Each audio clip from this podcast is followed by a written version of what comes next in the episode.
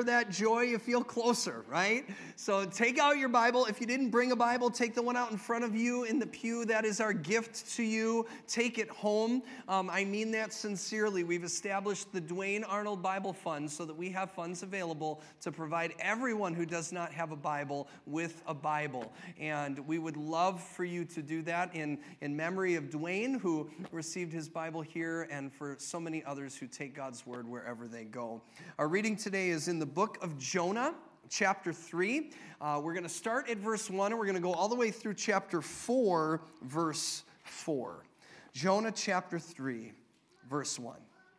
And the word of the Lord came to Jonah a second time Go to the great city of Nineveh and proclaim to it the message I give you. Jonah obeyed the word of the Lord and went to Nineveh now, Nineveh was a very large city. It took three days to go through it. Jonah began by going a day's journey into the city, proclaiming 40 more days, and Nineveh will be overthrown. The Ninevites believed God. The fast was proclaimed, and all of them, from the greatest to the least, put on sackcloth. When Jonah's warning reached the king of Nineveh, he rose to his throne, took off his royal robes, covered himself with sackcloth, and sat down in the dust. This is the proclamation he issued in Nineveh. By the decree by the decree of the king and his nobles, do not let people or animals, herds or flocks taste anything. Do not let them eat or drink, but let people and animals be covered with sackcloth. Let everyone urgently call upon God. Let them give up their evil ways and their violence. Who knows?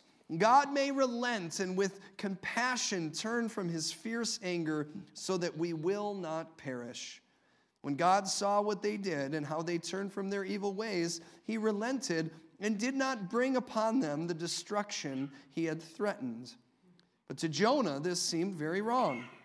He became angry. He prayed to the Lord. Isn't this what I said, Lord, when I was still at home? That is what I tried to forestall by fleeing to Tarshish. I knew that you are a gracious and compassionate God, slow to anger and abounding in love, a God who relents for, from sending calamity. Now, Lord, take away my life, for it is better for me to die than to live. But the Lord replied, Is it right for you to be angry? The word of the Lord. Thanks be to God. Well, this morning we're going to go on a little bit of a, I want to call it a tangent. It's a natural tangent into an attribute of God that's evident throughout this short story. And, and I want to begin by asking you a question, as we often do. Is there, I'm not going to make you answer this, but is there a mistake that you can't help but keep making? A lesson that you just keep learning over and over again. Maybe an attitude that no matter how hard you try, you just can't shake, or an unfortunate situation you find yourself falling into over and over and over again. Uh, can you just give me a show of hands, those who can relate to that in some place in their life? If it's eating too many cookies or drinking too much coffee or something worse than that, I think we all can relate to that. And it helps us as we get into this story and find ourselves relating to so many different aspects of it, including that part that we see here at this point. We're in the Old Testament book of Jonah. It's a story about a runaway prophet in a runaway city. And if you pay attention, you'll find yourself in so many of the details, and that is by design. And so I'm mindful that maybe some of you are just joining us. We're right in the middle of the series now, so I want to get you caught up. It's very simple. This story is only four chapters, 48 verses long. It's about Jonah, an Old Testament prophet who was called by God to do something, to go someplace that he didn't want to go. Uh, have we ever had a place that we had to go that we didn't want to go, an uncomfortable conversation that we, we had to have that we didn't want to have, but we know we're being called into it? We can relate to Jonah. So, what Jonah was called to do is, is to go to a place called Nineveh. Say that with me. Nineveh, it's just a fun word, Nineveh.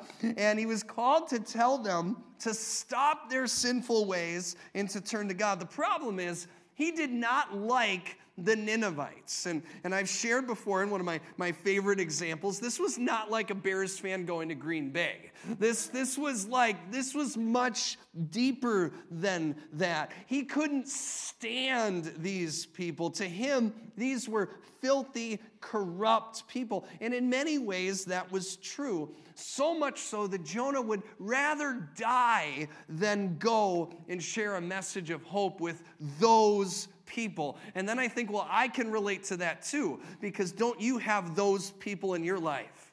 That if you were called to be a message of hope to those people, you would say, no, no, no, that's not what I want to do. And that's what Jonah said. To the God of the universe who said, Go to Nineveh, he said, No. And he bought a ticket 3,000 miles on the other side to this city called Tarshish.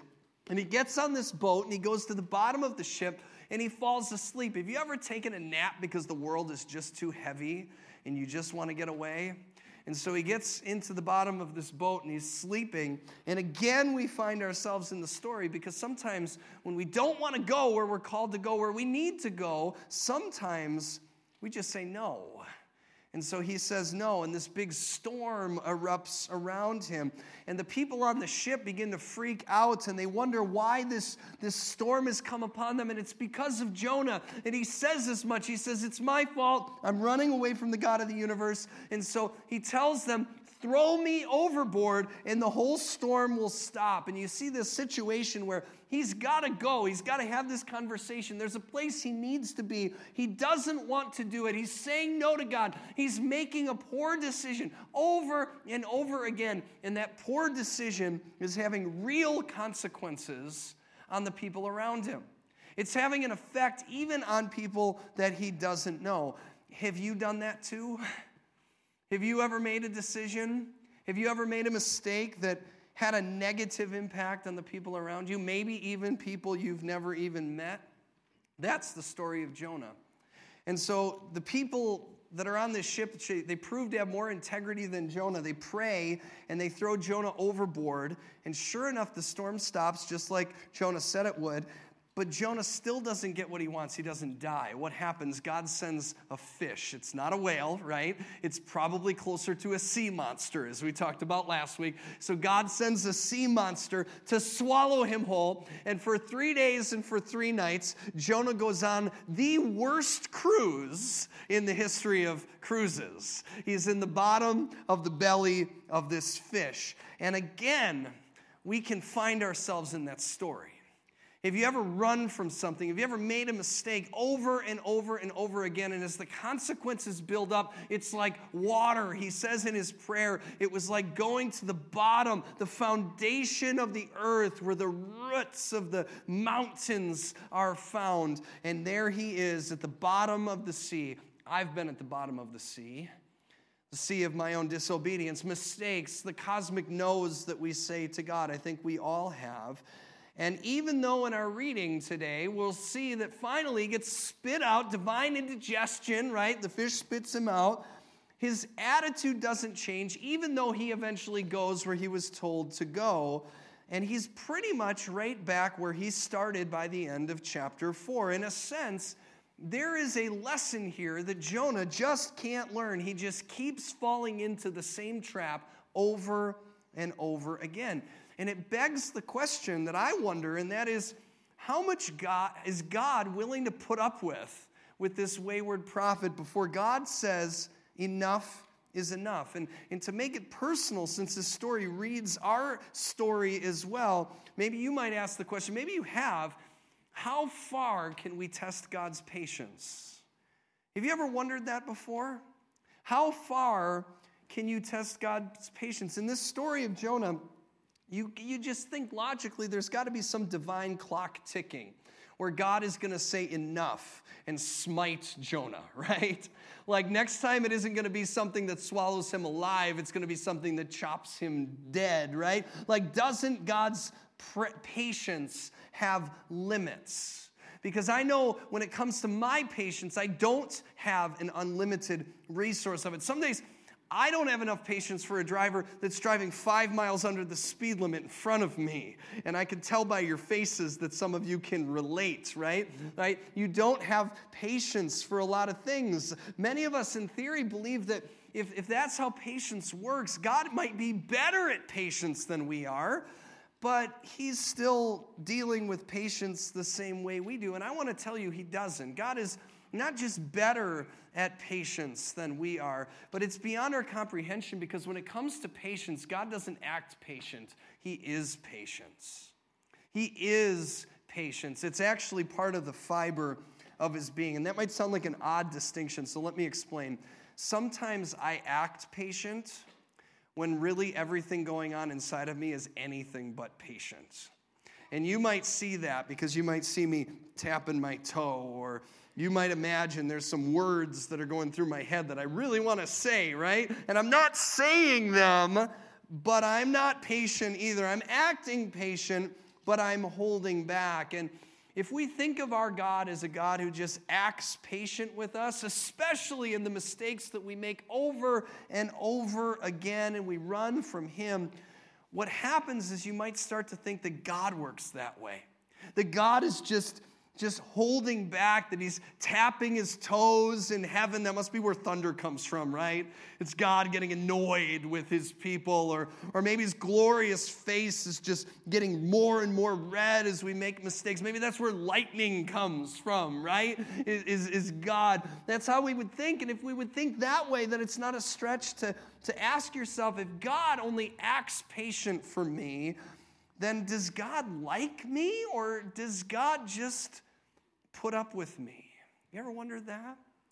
Does God like me or does God put up with me? And that be true question to ask if you believe that God only acts patient with us. But if God is patient, then it has nothing to do with acting.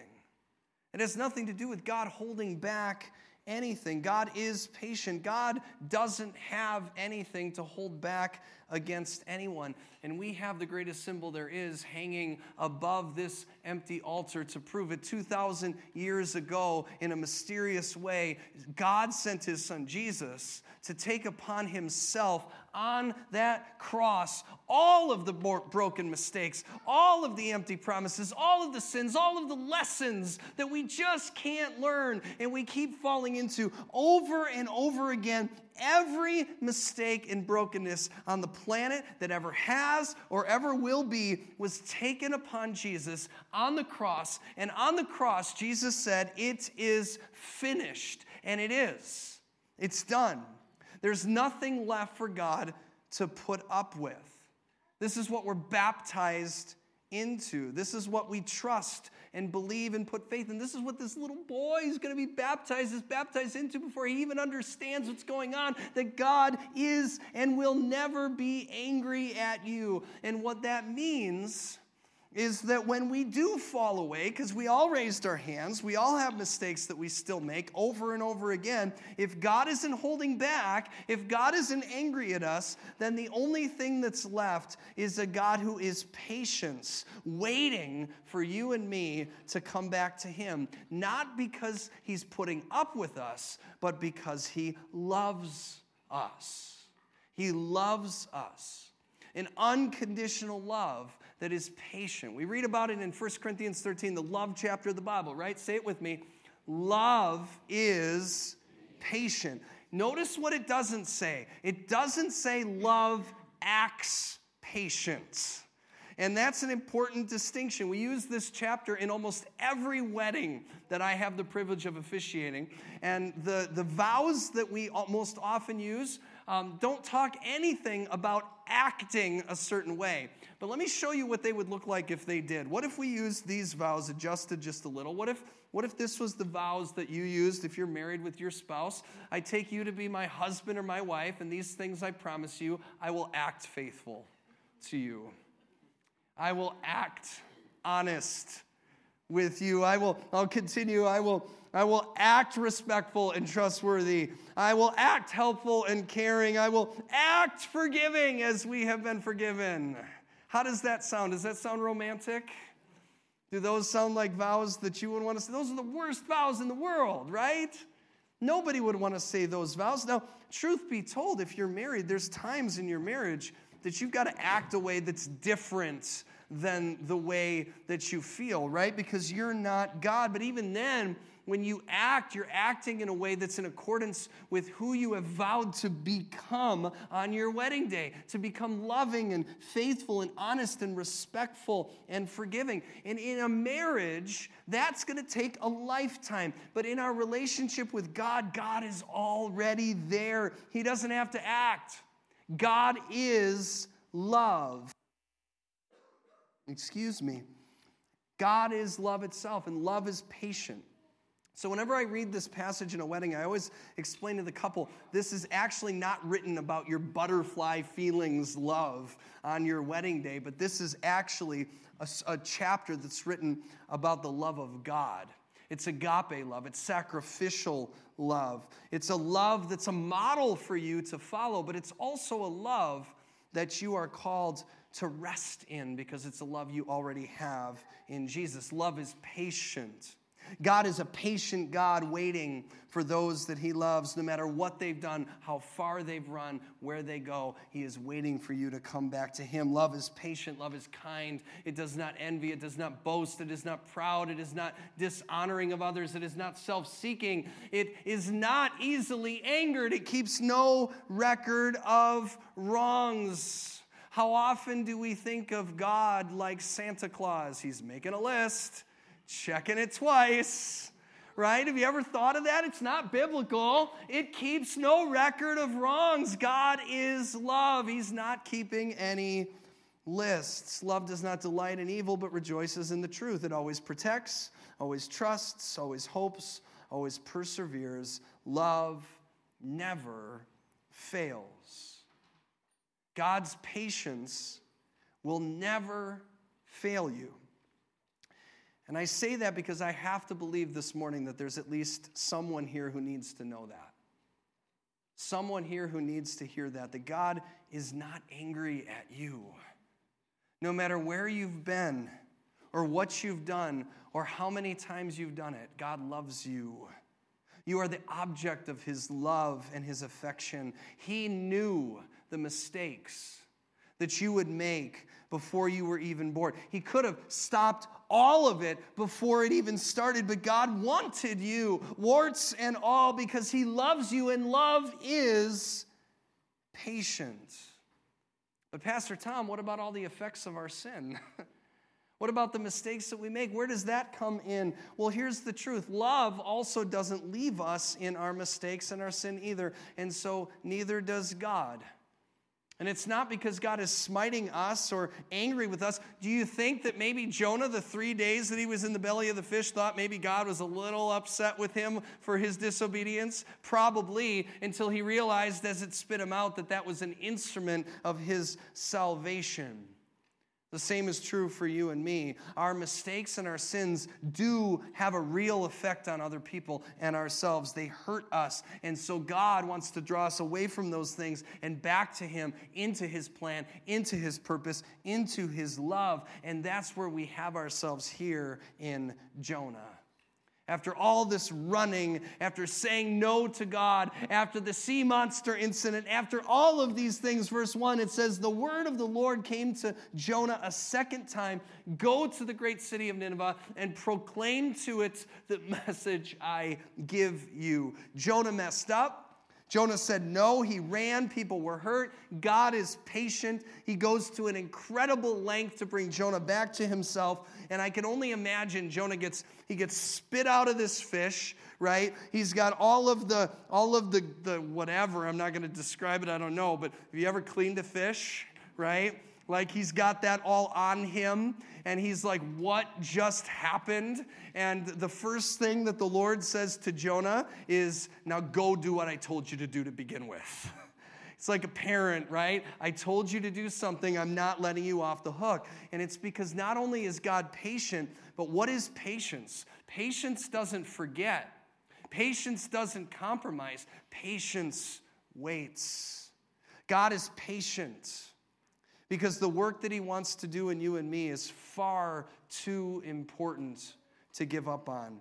You are far too important for God to give up on. Jonah was far too important for God to give up on. And so were the people of Nineveh that God has set his heart on saving. Peter writes in 2 Peter 3 9, he says, The Lord is not slow in keeping his promises. Some understand slowness. It feels slow, but it isn't slow. Instead, he is patient with you, not wanting anyone to perish, but everyone to come to repentance. And so, thankfully, in chapter 3, Jonah listens this time, albeit with a bit of a grudge. And it says in verse 4 Jonah began going a day's journey into the city, proclaiming 40 more days, and Nineveh will be overthrown. The Ninevites believed God, a fast was proclaimed, and all of them, from the greatest to the least, put on sackcloth. When Jonah's warning reached the king of Nineveh, he rose from his throne took off his royal robes, covered himself with sackcloth, and sat down in the dust. Verse 10 When God saw what they did and how they turned from their evil ways, he relented and did not bring on them the destruction that he had threatened. And this would be a really great story if we could just be done, right? If this could just be over at the end of chapter 3, this great city of Nineveh, population may have been like 120,000 people, like big city, right? They were spared. Praise be to God, but there's still another chapter. We're going to get into the whole thing next week, and it brings us right back to where we were started. Jonah gets discouraged again. He says, I want to die again. He's angry that God saved Nineveh. And so, what does God do? This time, he must smite him, right? No. God turns his attention back to the wayward prophet and continues to tangibly call Jonah back to him. Why? Because the overarching theme of the entire story of Jonah, if there's one theme and one theme only, is that there is nothing you can do to outrun God's grace. You cannot outrun God's grace. There may have been 120,000 people in Nineveh saved that day. And if it was a Hollywood movie, the credits would have rolled. Jonah would have got the girl. right? It all would have been over and it would have been a great story that ends there, the perfect ending. And yet, life is not always perfect, isn't it? And so we continue, and what you'll find is God actually does more to bring Jonah back to him than he does for the entire city of Nineveh. If you look at what, what Jonah said to, to, to the city, is only five words in Hebrew. In verse 4, he says this He says, 40 more days and Nineveh will be overthrown. Um, that would be like I imagine if you have a sibling, let's say, let's say brother, sister, let's say sister has gotten into mom's makeup, okay? And, and she knows she's not supposed to, but mom went to the store and you hear the garage door opening and you feel this burning inside of you. God has called you to warn your sister that she's going to get in trouble, but you don't like your sister. And you kind of want to see her get in trouble. And so you have to say yes to this burning inside of you, and you walk into the, into the room where she's got all the makeup out. You walk in and you say the least amount possible. You walk in and you say, garage door open. and she knows and she puts it all away. And she comes to mom, and her face is full of makeup, and she says, I'm sorry, I got into your makeup. And mom says, It's okay, I forgive you. That's what Jonah did. That's all he did. Five words. He says, 40 more days, and Nineveh will be overthrown. He doesn't come before them with his grand testimony. Guess what, guys? I ran away from God too. I'm just like you. I got swallowed by a sea monster. He doesn't say any of that. He says the least amount possible because honestly, he would rather them die. He still hasn't learned. And yet, just those words are enough. They don't need a storm, they don't need a fish, they don't need a direct word from God's lips twice. But do you know who does need all of those signs to come back to God? Jonah does. God does more for one wayward prophet than he does for an entire city. And it reminds me of what Jesus said in Luke chapter 15.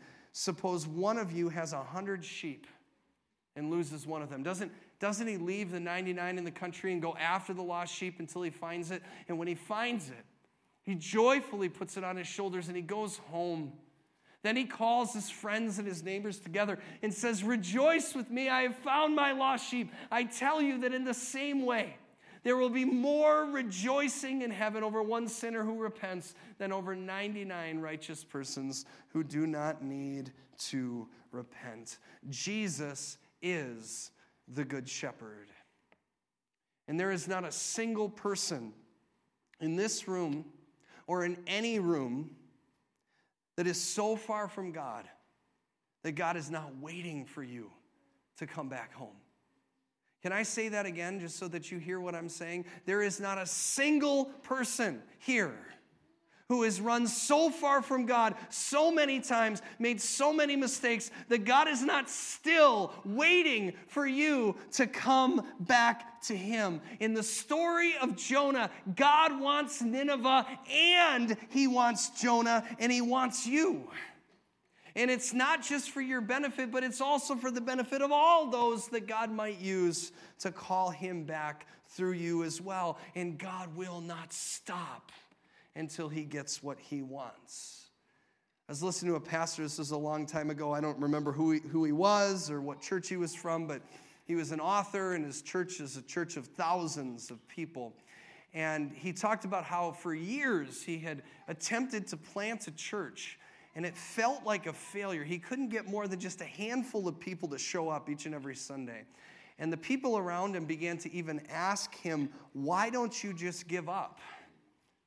And he would tell them, he would say, Because if I give up, I'm not just giving up on the handful of people that show up each and every week, but I'm giving up on the countless people that those people are going to go off and reach with God's love in the years to come. He was patient with a few to reach others. God was patient with Jonah because he wanted to reach Nineveh. And God is patient with you and me.